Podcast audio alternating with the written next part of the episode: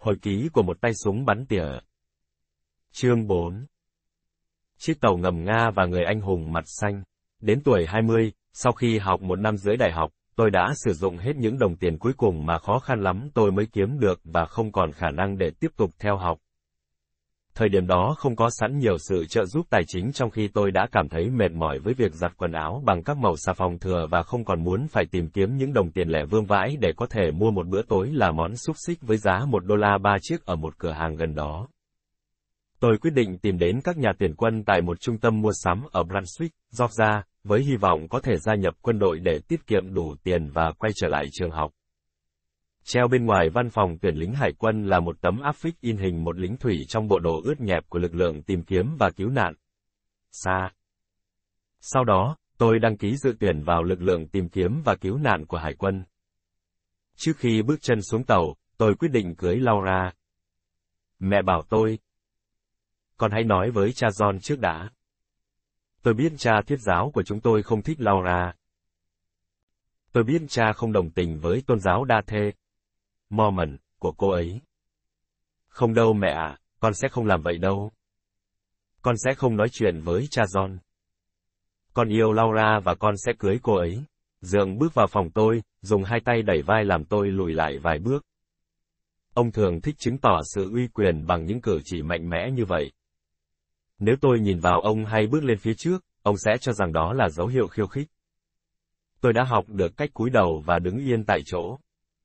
Nếu mày không nghe lời mẹ về mỗi chuyện còn con ấy, mày hãy gói ghém đồ đạc và bước ra khỏi nhà tao. Tôi không tin vào tai mình. Cái gì, mày nhìn tao hả, ông nói. Mày muốn thách thức tao à, thử xem.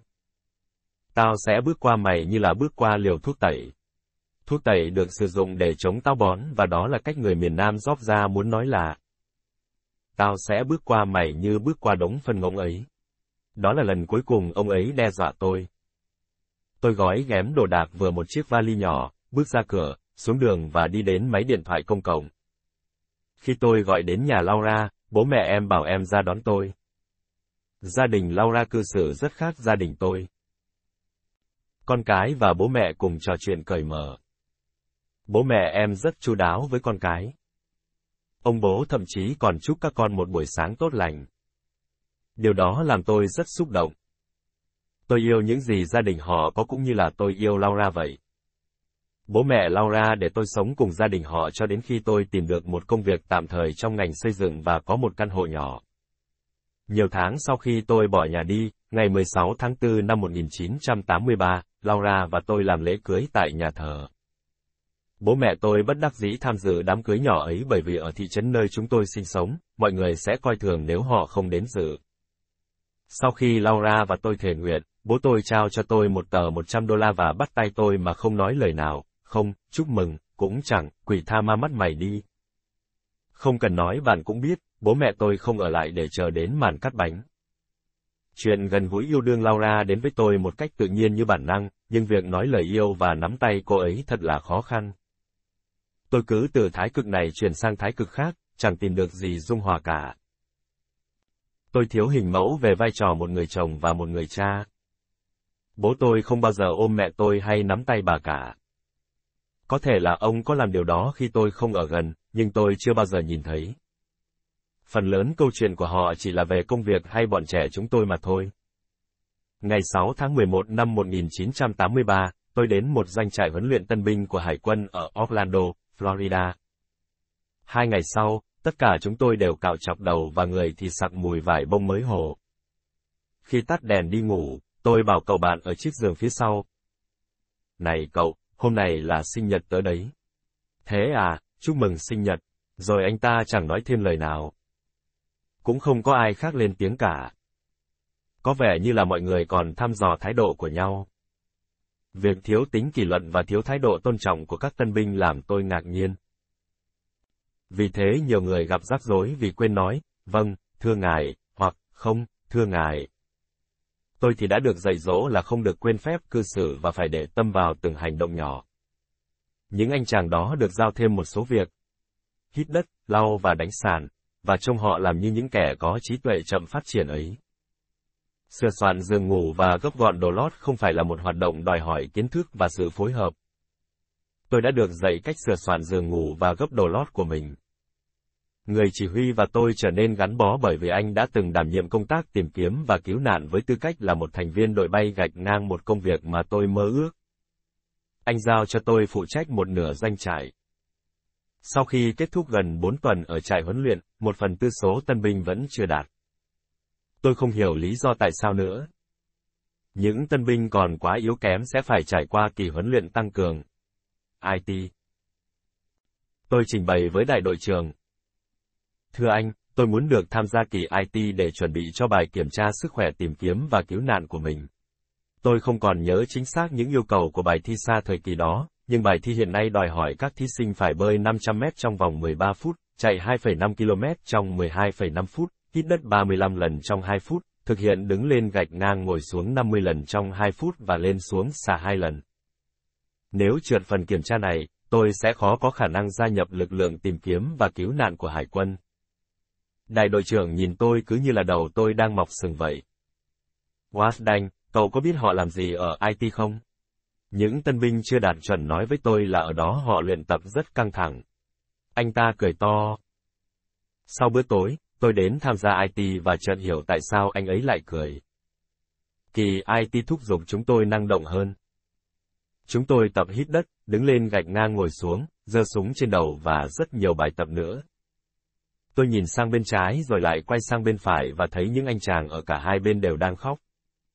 Luyện tập khắc nghiệt thật đấy, nhưng tại sao bạn lại khóc? Tôi đã trải qua những chuyện tồi tệ hơn nhiều. Mồ hôi và nước mắt rớt xuống sàn phòng tập. Mồ hôi tôi đổ xuống, nhưng tôi không khóc. Những học viên IT khác không biết rằng tôi tình nguyện luyện tập. Sau khi xuất hiện ở đó khoảng 7, 8 hoặc 9 buổi tối, mỗi buổi một tiếng đồng hồ, họ muốn tôi thay đổi kiểu cách quái quỷ đó. Nhưng tôi không bao giờ nói điều gì khác với họ. Khi tôi rời trại huấn luyện, chắc họ cho rằng Wasdang là học viên kỳ dị nhất từng đến đây. Tôi tham gia bài kiểm tra tìm kiếm và cứu nạn. Ở bể bơi, tôi gặp một người đeo một phù hiệu lạ trên ngực. Lúc đó, tôi không biết ông ấy là người thuộc đội siêu của Hải quân và cũng không biết một người lính siêu là thế nào cả. Nhiều người khác cũng không biết. Khóa IT có lẽ đã giúp tôi chuẩn bị cho bài thi này, nếu không phải là về thể chất thì cũng về tinh thần. Tôi đã vượt qua. Tuy nhiên, tôi chỉ tự tin 70% là mình sẽ được chọn đi học ở trường đào tạo lính bay. Số phận của tôi nằm trong tay của Hải quân. Họ sẽ giao cho tôi việc gì đây nếu tôi không đậu kỳ thi này? Cho đến cuối kỳ huấn luyện 3 tháng tại trại huấn luyện Hải quân, đại đội trưởng mỉm cười và trao cho tôi quyết định nhập học trường đào tạo lính bay. Hẹn gặp cậu trong lực lượng Hải quân, gạch ngang anh nói. Vậy là tôi đã thành công. Đó là ngày tươi đẹp nhất trong đời tôi. Laura đến Florida khi tôi tốt nghiệp khóa huấn luyện và ở lại với tôi suốt mấy ngày cuối tuần. Tôi vẫn phải mặc quân phục ngay cả khi chúng tôi ra ngoài căn cứ. Khi chúng tôi đang ăn tối trong một nhà hàng, một cặp đôi tặng chúng tôi đôi vé tham quan Disney World và thanh toán luôn hóa đơn của chúng tôi khi họ ra về. Ngày hôm sau, chúng tôi liền trước cơ hội khám phá vương quốc diệu kỳ này. Khi tôi học tại trường đào tạo lính bay ở Pensacola, Florida, không có chỗ dành cho những người đã có gia đình để Laura có thể ở cùng tôi. Ở trường này, tôi phải mặc đồ bay, học cách triển khai các thiết bị cứu nạn ra khỏi máy bay, vượt qua chướng ngại vật và tập đấm bốc trong các trận đấu nghiệp dư của Hải quân. Đến cuối khóa học 6 tuần này, tôi tham dự một tuần huấn luyện, sống còn. Giảng viên giả định tình huống máy bay của chúng tôi bị bắn hạ và chúng tôi phải làm mọi việc để sống sót. Nai nịt lại trang bị, vượt qua sông, dựng một chiếc lều bằng dù và sống chỉ với lượng thức ăn ít ỏi như vài hộp nước sốt và ít táo. Trong suốt ba ngày cuối, chúng tôi chỉ ăn những gì có thể tìm thấy và đưa vào miệng được. Tuy nhiên, tôi vẫn không ăn được những con sâu ấu trùng. Trận đấm bốc đầu tiên diễn ra vào đêm chúng tôi trở về từ đợt huấn luyện sống còn. Tôi nói với huấn luyện viên, tôi vừa ở trong rừng ba ngày mà không ăn uống gì cả. Anh nghĩ tôi có ổn không? Chết tiệt. Tay lính thủy đánh bộ này đang thắng đậm chúng ta. Chúng tôi cần cậu đến đó và đánh bại anh ta. Cảm ơn nhiều nhé, bạn của tôi. Các bạn của tôi là Todd Mob và Bobby Powell đến xem trận đấu và ủng hộ tinh thần cho tôi. Todd đứng ở góc của tôi. Tôi bảo cậu ta. Giá mà tôi có thêm thời gian chuẩn bị cho trận đấu này. Cậu chỉ cần đánh anh ta nhiều hơn anh ta đánh cậu thôi. Lời khuyên hay đấy. Mỗi trận đấu gồm 3 vòng, mỗi vòng 3 phút. Không di chuyển nhiều, chỉ cần đánh gục đối thủ ở mỗi vòng. Trong vòng đầu tiên, tôi chịu được tay lính thủy đánh bộ và thi đấu ngang cơ. Vòng thứ hai, tôi phản ứng không đủ nhanh và bị đánh hai lần. Anh ta đang thắng thế. Tôi cảm thấy cánh tay của mình yếu đi, chiếc găng tay nặng có 0,5 kg mà tôi cảm giác như 20 kg vậy. Vòng thứ ba, tôi đến cỏ găng với anh ta, một thủ tục xã giao lặng lẽ mà những đối thủ đấm bốc thực hiện khi bắt đầu vòng đấu cuối cùng. Tôi ra tay phải và anh ta bất ngờ thoi cho tôi một quả trời giáng.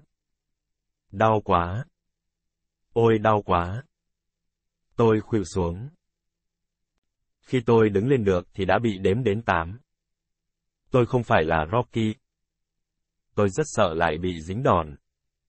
Khi bị đếm đến tám, tôi dồn hết sức tới tấp lao vào tấn công anh ta vì sợ đến chết rằng anh ta có thể lại làm đau tôi nữa. Cuối cùng, tôi thắng. Những người ủng hộ phe hải quân phát cuồng lên. Tôi ngồi trên một ghế đầu ở góc của mình, cảm thấy kiệt sức. Tôi nhìn Todd nói. Cậu và Bobby sẽ phải vác mình ra ngoài thôi. Họ bê tôi đến bãi gửi xe và đặt vào trong ô tô. Sau khi cởi găng tay, họ lau mồ hôi và đưa tôi đến ăn ở nhà hàng Wendy. Sau đó, họ đưa tôi về doanh trại và để tôi nằm xuống giường. Sáng hôm sau tỉnh dậy, tôi nghĩ mình đã bị làm sao đó rồi. Mặt sưng phồng lên, một bên mắt thì híp tịt lại. Con mắt kia cũng bị híp một phần. Quái quỷ gì thế này? Thế là tôi nằm bệt mấy ngày. May là lúc đó đã gần cuối khóa học nên tôi vẫn tốt nghiệp đúng hạn.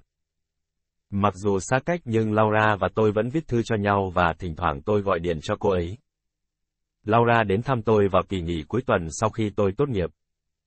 Mối quan hệ của chúng tôi có vẻ tốt đẹp. Sau đó, Todd, Bobby và tôi lên đường để đến trường tìm kiếm và cứu nạn, bắt đầu khóa học 12 tuần. Nơi này thật đáng sợ.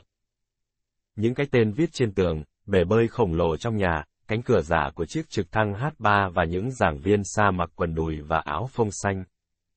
Ôi, những người này là chúa trời đấy. Trường Sa đã thử thách tôi. Sau khi lấy hết sức bình sinh nhảy xuống nước, chúng tôi cảm thấy dễ chịu. Chúng tôi bơi đến thang cứu nạn, gắn thiết bị hoa tiêu vào, giơ tay ra hiệu, bật pháo sáng Mark 13 và luyện tập cứu nạn. Cho đến cuối khóa học, trong bài thi cuối cùng, tôi phải thực hành một kịch bản cứu nạn. Một viên phi công đang ngồi trên phao cứu sinh, còn một người khác đang nằm úp mặt xuống nước. Trong khu vực bể bơi khổng lồ, tôi nhảy ra khỏi cánh cửa giả của máy bay trực thăng và lao xuống bể bơi rồi hỗ trợ cho người đàn ông đang ở tư thế úp mặt xuống nước. Viên phi công trên phao hét lên với tôi. Anh bạn, đưa tôi ra khỏi nơi quái quỷ này thôi. Ông ta chết rồi. Đừng lo cho ông ta nữa. Khi tôi bơi tới và chạm được tay vào viên phi công đang úp mặt xuống nước, ông ta giận mình tỉnh lại và tóm chặt lấy tôi. Tôi lặn xuống phía dưới.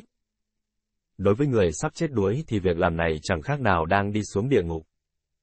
Sau khi xem xét quanh người viên phi công, tôi bắt đầu kiểm tra dọc sống lưng và không phát hiện dây dù quấn quanh người ông. Ông ta có vẻ ổn và tôi bắt đầu bơi, nhưng ông ta vẫn chẳng nhúc nhích. Tôi kiểm tra lại và nhận thấy cả hai chân của ông ta đều vướng dây dù.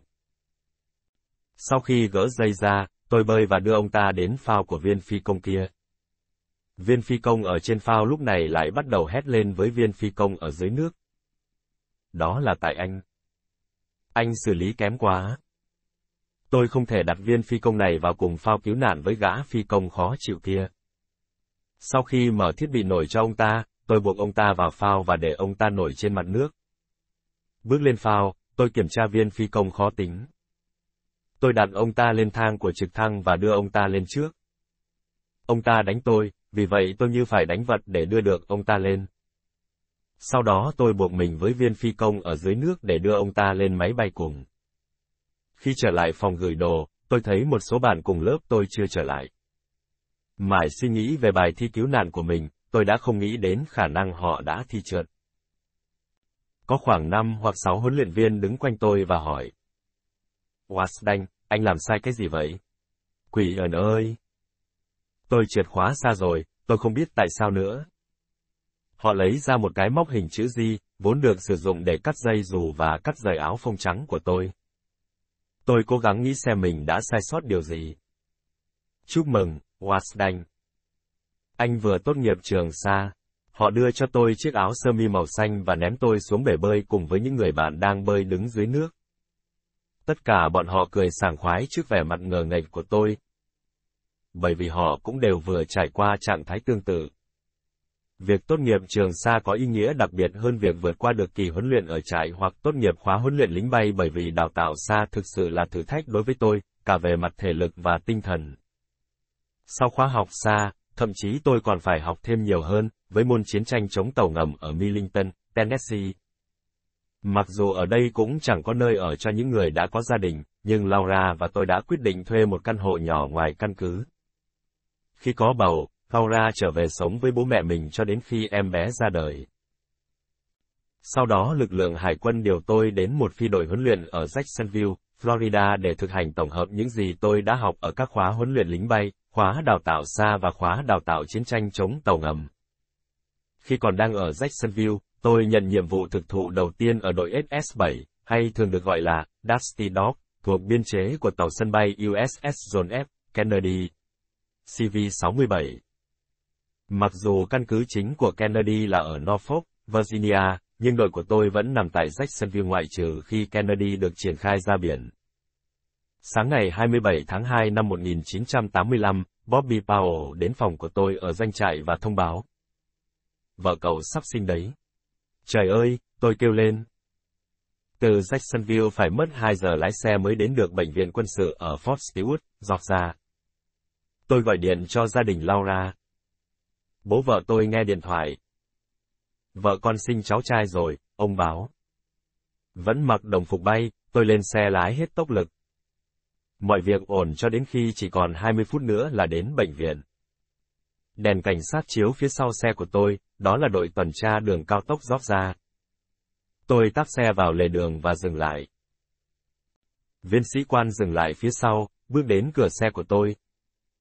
Đi đâu mà nhanh vậy, con trai? Bồn chồn và lo lắng, tôi giải thích. Thưa ông, vợ tôi vừa sinh con và tôi phải đến bệnh viện. Bằng lái đâu? Tôi trình bằng lái. Ông xem qua nó và nói. Thế này nhé, tôi sẽ đi cùng anh đến bệnh viện. Nếu chúng ta tới đó và vợ anh thực sự mới sinh con, tôi sẽ trả lại bằng lái cho anh. Ông ta cho tấm bằng vào túi áo. Nếu không phải, mời anh về đồn làm việc. Ông ta đi cùng tôi đến khu đỗ xe của bệnh viện và quốc bộ cùng tôi đến phòng của Laura. Trong số những người đến thăm có mẹ tôi. Mặc dù bà vẫn giận vì tôi bỏ nhà đi để cưới Laura nhưng lại rất háo hức với cháu trai của mình. Viên sĩ quan tuần tra dành thời gian trò chuyện cùng bà. Tôi bế cậu con trai nhỏ đáng yêu của mình lần đầu tiên, tên cu cậu là Blake. Tôi rất tự hào vừa là một người cha vừa là một lính bơi xa xuất sắc. Cuộc sống thật tốt đẹp. Một lúc sau, tôi phát hiện viên cảnh sát đã biến mất. Ông cảnh sát đâu rồi mẹ? Con cần lấy lại bằng lái xe. Mẹ đưa bằng lái xe cho tôi. Ông ấy nhờ mẹ truyền lời chúc mừng con đấy. Sau khi Blake đủ lớn, hai mẹ con chuyển xuống Jacksonville để ở cùng tôi. Ngày 6 tháng 10 năm 1986, một chiếc tàu ngầm hạt nhân Yankee của Nga, K-219, hoạt động ngoài khơi Bermuda bị bục ở hầm chứa tên lửa. Nước biển lọt vào và phản ứng với chất thải nhiên liệu lỏng của tên lửa gây ra một vụ nổ làm ba thủy thủ thiệt mạng. Con tàu ỉ ạch chạy về hướng Cuba. Lực lượng đặc nhiệm của tàu John F. Kennedy điều đội trực thăng chúng tôi theo dõi con tàu.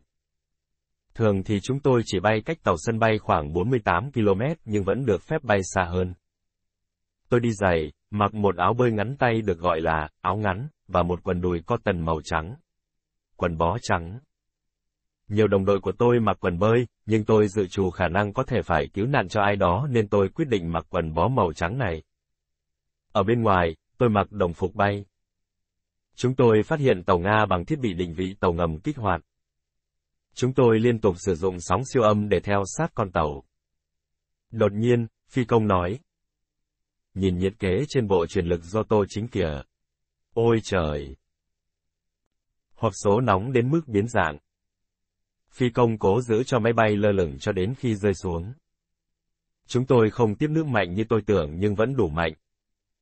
Cấp cứu, cấp cứu. Là lính bơi đầu tiên, tôi lao tới viên phi công thứ hai để giúp anh gắn mỏ neo và đưa ra ngoài cửa sổ. Tiếp đó, tôi chờ cho hai viên phi công thoát khỏi máy bay qua cửa sổ thoát nạn phía trước rồi lao tới cuối buồng lái, nơi mà tôi thấy người lính bay đầu tiên đã thoát ra ngoài cửa sườn máy bay. Tôi cởi bộ đồ bay ra, đi chân vịt vào, đeo mặt nạ và ống thở. Cuối cùng, tôi đã tung cái phao ra, bơm căng nó lên và giúp hai viên phi công vào phao. Có một lính bơi cứu nạn khác khoảng 40 tuổi. Thay vì thổi phồng áo phao và bơi đến phao cứu nạn, ông ta lại bám chặt lấy một cái thùng ướp lạnh hòng sống sót và trôi dần ra biển. Vì vậy tôi phải bơi đến đưa ông ta trở lại phao. Một ý nghĩ lo âu xuất hiện. Tôi sẽ làm gì nếu chiếc tàu ngầm Nga nổi lên từ ngay phía dưới? Một chiếc máy bay chống tàu ngầm S-3 Viking bay qua. Tiếng động cơ ầm ĩ của nó nghe như âm thanh của một cái máy hút bụi. Chiếc máy bay quay trở lại phía chúng tôi ở góc 90 độ, có lẽ là đã nhận ra vị trí của chúng tôi. 30 phút sau, một chiếc trực thăng bay đến. Tôi lấy ra chất phát quang màu xanh, trông như những bánh xà phòng và thả nhanh xuống mặt nước xung quanh phao. Thế là chúng tôi trở thành một mục tiêu xanh khổng lồ phát sáng giúp máy bay phát hiện ra. Khi chiếc trực thăng xuống thấp hơn, tôi ra dấu đề nghị họ không đưa lính bơi xuống. Tôi kéo tấm kính trên mũ sắt của các viên phi công xuống để những tia nước do cánh quạt trực thăng gây ra không làm đau họ. Sau đó tôi đưa mọi người tới thang cứu nạn và leo lên cùng với người cuối cùng. Sau khi rơi khỏi máy bay, bơi tới những lính bơi khác và đưa họ đến thang cứu nạn, tôi đã kiệt sức. Bên trong chiếc trực thăng, bạn của tôi, Jan Rucker, cũng là một lính bơi xa, chỉ ngón tay cái lên trời tỏ ý hoan nghênh. Chiếc trực thăng cứu nạn của chúng tôi hạ cánh trên tàu sân bay. Chúng tôi bước lên bong tàu. Mọi người hoan nghênh, vỗ vai chúc mừng tôi về vụ cứu nạn đó. Đi bộ dọc theo bong tàu, tôi vẫn đeo bộ chân vịt, trông như một vị anh hùng ngoại trừ chiếc quần bó màu trắng. Bây giờ thì đồ lót của tôi đã là quần bó màu xanh có phát quang. Toàn thân tôi bừng sáng do chất phát quang màu xanh. Điều đó làm tôi lúng túng vô cùng. Tôi sẵn sàng bỏ cả triệu đô la để có chiếc quần bơi khác. Sau đó, chúng tôi kinh hoàng xem lại toàn bộ cảnh tượng lúc trước được ghi lại trên băng ghi hình của con tàu. Hai tuần trước khi hợp đồng làm việc của tôi với Hải quân hết hạn, tôi chợt chú ý đến một nhóm năm người đến từ một đơn vị mà tôi chưa từng nghe đến tên. Lực lượng siêu. Tôi nhớ là hôm đó họ không phải là một tiểu đội 7 hoặc 8 người theo tiêu chuẩn của siêu. Họ có vẻ giống một đội lính Les. Hai người tìm kiếm mục tiêu bằng Les, hai người nhận dạng mục tiêu và một viên đại úy phụ trách, có lẽ đồng thời đảm nhiệm cả khâu liên lạc. Họ ở trong khu vực bến tàu của lực lượng tìm kiếm và cứu nạn chúng tôi nên tôi được tiếp cận họ và hỏi chuyện về siêu. Trong chiến tranh thế giới 2, những người nhái hải quân đầu tiên được huấn luyện kỹ năng trinh thám các bãi biển cho máy bay lưỡng dùng. Sử dụng được cả trên bộ và dưới nước, hạ cánh. Không lâu sau đó họ học cách phá bỏ các vật cản dưới nước và họ đã được người ta biết đến với tên gọi là đội phá hủy dưới nước. UDT Trong chiến tranh Triều Tiên, UDT phát triển và tiến sâu hơn vào đất liền với nhiệm vụ cho nổ tung cầu cống và hầm ngầm. Vài năm sau đó, khi chứng kiến sự nổi dậy của Cộng sản ở khu vực Đông Nam Á, Tổng thống John F. Kennedy gạch ngang người từng phục vụ trong hải quân thời kỳ chiến tranh thế giới II và một số vị quan chức khác trong quân đội nhận thấy nhu cầu phải có lực lượng lính chiến phi truyền thống. Hải quân liền thành lập một đơn vị có thể triển khai hoạt động cả trên biển, trên không và đất liền với nhân sự chủ yếu từ UDT. Ngày 1 tháng 1 năm 1962, đội siêu 1, Coronado, California, và đội siêu 2, Little Creek, Virginia, ra đời. Một trong những người lính siêu đầu tiên là Rudy Bo, một người New York và là đội trưởng UDT-21. Với mái tóc húi cua chọc lóc, ông hướng dẫn những người lính siêu mới tại đội 2 trong huấn luyện thể chất. PT Trên tấm thẻ quân nhân của ông, phần viết về tôn giáo có ghi PT. Để duy trì thể trạng, Rudy và các bạn cùng đội chơi đá bóng trong nhiều giờ gạch ngang 32 người mỗi đội. Gãy chân là chuyện thường xuyên xảy ra. Những người lính siêu sử dụng nhiều mẹo để tránh né các hoạt động rèn luyện mà Rudy đưa ra, ví dụ như tìm lý do vắng mặt, đi vệ sinh mà không quay trở lại hay lẩn trốn vào các bụi rậm trong quá trình rèn luyện. Rudy cũng từng đảm nhiệm chức vụ trung đội trưởng trung đội 10, đơn vị từng giải cứu cho trung đội 7 ở Mỹ Tho, Việt Nam vào ngày 8 tháng 4 năm 1968. Đến cuối cuộc chiến tranh Việt Nam, đội siêu 1 và 2 được trao ba huân chương danh dự, hai bội tinh hải quân, 42 anh dũng bội tinh với ngôi sao bạc, 402 anh dũng bội tinh với ngôi sao đồng. Một trong số đó là của Rudy, và nhiều phần thưởng khác. Khi một người lính siêu bị giết thì 200 kẻ thù bị tiêu diệt. Vào cuối những năm 1970, Rudy giúp thành lập đơn vị cơ động 6, MOB 6, và đơn vị chống khủng bố của đội SEAL. 2. Những người lính SEAL trên tàu John F. Kennedy chắc là phát chán lên với tôi, nhưng họ vẫn chia sẻ một vài câu chuyện đáng sợ về huấn luyện phá hoại căn bản dưới nước của SEAL. Bắt, F. Họ kể cho tôi nghe về nhảy dù rơi tự do, về lặn với bình dưỡng khí, về bắn súng, cho nổ tung mọi thứ và cả việc đi bắt tôm ở đồng bằng. Họ làm việc rất vất vả và chơi cũng thật nhiệt tình. Tình cảm giữa họ thật thân thiết. Một người nói với tôi rằng chính việc cho phép tham gia bắt, S đã tạo động cơ tái ngũ cho anh. Tôi mong được như họ. Trong đợt ra quân 6 tháng, tàu John F. Kennedy dừng lại ở Toulon, Pháp, quê hương của tàu sân bay Pháp Charles de Gaulle. Tôi nghiêm túc hỏi chuyện viên đại úy siêu về tiêu chuẩn để trở thành một người lính siêu. Tái ngũ hay không tái ngũ? Đó chính là lá bài quan trọng không thể bỏ qua để mặc cả với hải quân. Tôi hy vọng một điều kỳ diệu. Gặp đúng người đúng lúc. Tôi đến phòng ngủ của viên chỉ huy của mình và gõ cửa. Ông mở cánh cửa kêu răng rắc.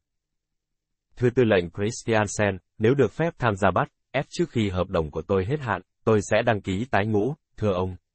Anh bạn ngốc nghếch vào đây, ông mở to cửa và nói. Tôi bước vào, đứng trước mặt ông.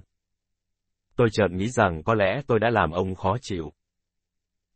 Trước đó, tôi tưởng mình đã phục vụ trong một đơn vị tinh nhuệ, nhưng bây giờ tôi biết rằng có một đơn vị còn tinh nhuệ hơn thế. Tôi không thể thỏa mãn với vị trí hiện tại của mình được.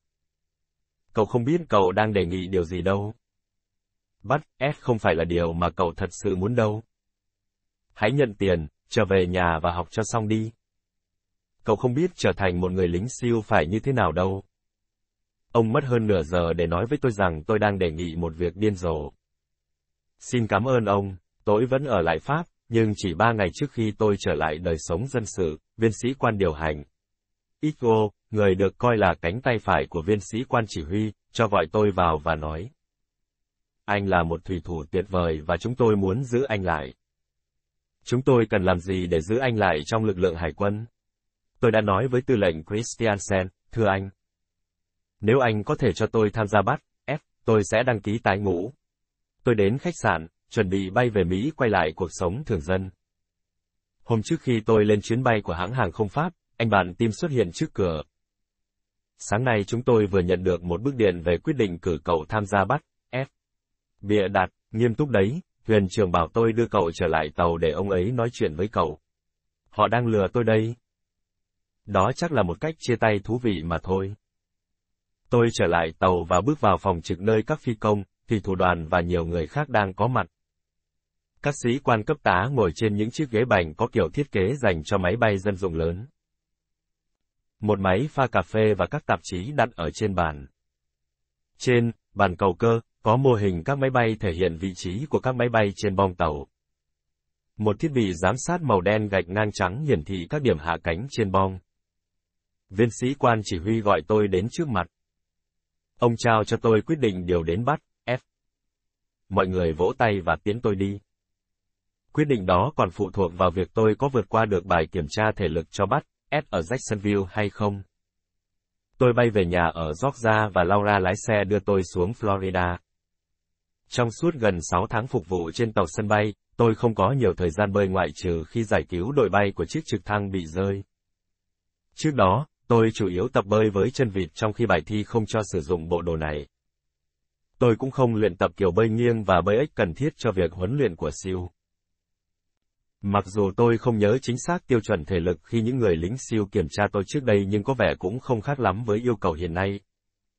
Bơi 500 mét trong 12,5 phút, nghỉ 10 phút, hít đất 42 lần trong 2 phút, nghỉ 2 phút, nằm xuống đứng lên 50 lần trong 2 phút, nghỉ 2 phút, 6 lần lên xà trước khi bỏ tay, nghỉ 10 phút, chân đi ủng và mặc quần dài, chạy trên quãng đường 2,5 km trong 11,5 phút. 12 người chúng tôi chỉnh căn cước và các giấy tờ khác. Sau đó chúng tôi cởi quần áo bên ngoài cho đến quần bơi. Tôi thấy hồi hộp. Khi tiếng còi cất lên, chúng tôi xuất phát. Khi tôi bơi gần đến cuối đường bơi 500 mét, một lính siêu thông báo thời gian còn lại. 30 giây. Quyết tâm tranh thủ từng giây bơi thật nhanh, cuối cùng tôi chạm đích khi chỉ còn lại 15 giây. Tuy nhiên, một thí sinh khác đã không được may mắn như vậy. Còn lại 11 người, chúng tôi mặc áo phông, quần dài và đi ủng. Chúng tôi thực hiện phần hít đất và đứng lên nằm xuống. Một lần nữa tôi lại vượt qua. Có hai thí sinh bị trượt. Sau khi nghỉ hai phút, tôi nhảy lên bám lấy xà. Áp lực thất bại đôi khi có thể khiến người ta muốn nổ tung. Tôi đạt và hai người khác trượt. Chúng tôi chỉ còn lại bảy người. Từng phần kiểm tra không quá khó khăn, nhưng thực hiện liên tục, hết phần thi này lại đến phần khác thì quả là thách thức. Chúng tôi bước vào đường chạy. Người lính siêu chúc chúng tôi may mắn. Một người khác lại trượt. Vậy là 12 người lúc đầu giờ chỉ còn lại 6. Con số giảm không dừng lại ở đó. Một số thí sinh không đạt đủ điểm cho bài kiểm tra tổ hợp kỹ năng định hướng quân sự. ASVAB, mà tất cả các ứng viên tiềm năng phải trải qua trước khi được tuyển vào quân đội. Qua các kỳ kiểm tra nha khoa, y tế, không gian bội áp, thêm một vài người nữa phải dừng lại. Một số người lại trượt vì mắt kém hoặc bị mù màu. Một số khác thì do không vượt qua phần kiểm tra tâm lý. Có một bảng câu hỏi tâm lý lặp đi lặp lại một số câu hỏi giống nhau. Tôi không dám chắc là họ đang lưu tâm đến tính tin cậy của bài thi hay là sự kiên nhẫn của tôi. Có một câu hỏi là, Anh có muốn trở thành một nhà thiết kế thời trang không? Tôi không biết những người thiết kế thời trang hay là tôi điên khủng nữa bởi vì tôi không muốn là một trong số họ. Một câu hỏi khác là, Anh có bao giờ nghĩ đến việc tự sát không? Tôi chưa bao giờ nghĩ đến cho đến khi tham gia phần thi này. Anh có thích Alice ở xứ sở thần tiên không? Làm sao tôi biết được? Tôi chưa bao giờ đọc nó cả. Các nhà tiên tri do Thái cũng sẽ trượt phần thi tâm lý này. Anh có bị hoang tưởng không? Anh có khả năng đặc biệt gì không? Sau phần thi viết, tôi gặp nhà tâm lý học và nói với bà những gì mà bà muốn nghe. Tôi đã đạt. Về phần kiểm tra trong không gian bội áp, căn phòng trông như là một quả ngư lôi lớn vậy. Tôi nghe kể một số người bị ngất khi đang kiểm tra do cảm giác sợ hãi hay do tác động của khí áp hoặc do cả hai. Tôi bước vào bên trong, ngồi xuống và thư giãn. Hơi thở chậm, nhịp tim đều. Người sĩ quan chuyên về môn lặn đóng chặt cửa lại. Tôi đi xuống 3 mét, 6 mét, cảm thấy khí áp gia tăng. Đến khoảng 10 mét, tôi ngáp và nuốt khan để làm giảm đôi chút áp suất dồn vào tai. Áp suất trong phòng tương tự như là khi người ta đi vào vùng nước sâu 20 mét và đứng yên ở đó. Không có vấn đề gì xảy ra. Sau 10 phút ở trạng thái này, viên sĩ quan điều chỉnh giảm dần áp suất cho trở lại mức bình thường. Tốt lắm, ông ta nói. Trong số 100 thí sinh, tôi là người duy nhất vượt qua tất cả các bài kiểm tra. Tôi hết sức phấn khởi. Laura và tôi về nhà vừa kịp lễ tạ ơn. Đầu tháng riêng tôi mới đến nhận nhiệm vụ ở Bắc, F. Tôi rất vui khi được ở nhà với Laura và Blake trong các ngày nghỉ, cười đùa, ăn món thịt gà tây ấm cùng với khoai tây nghiền nóng và nước sốt còn bốc khói.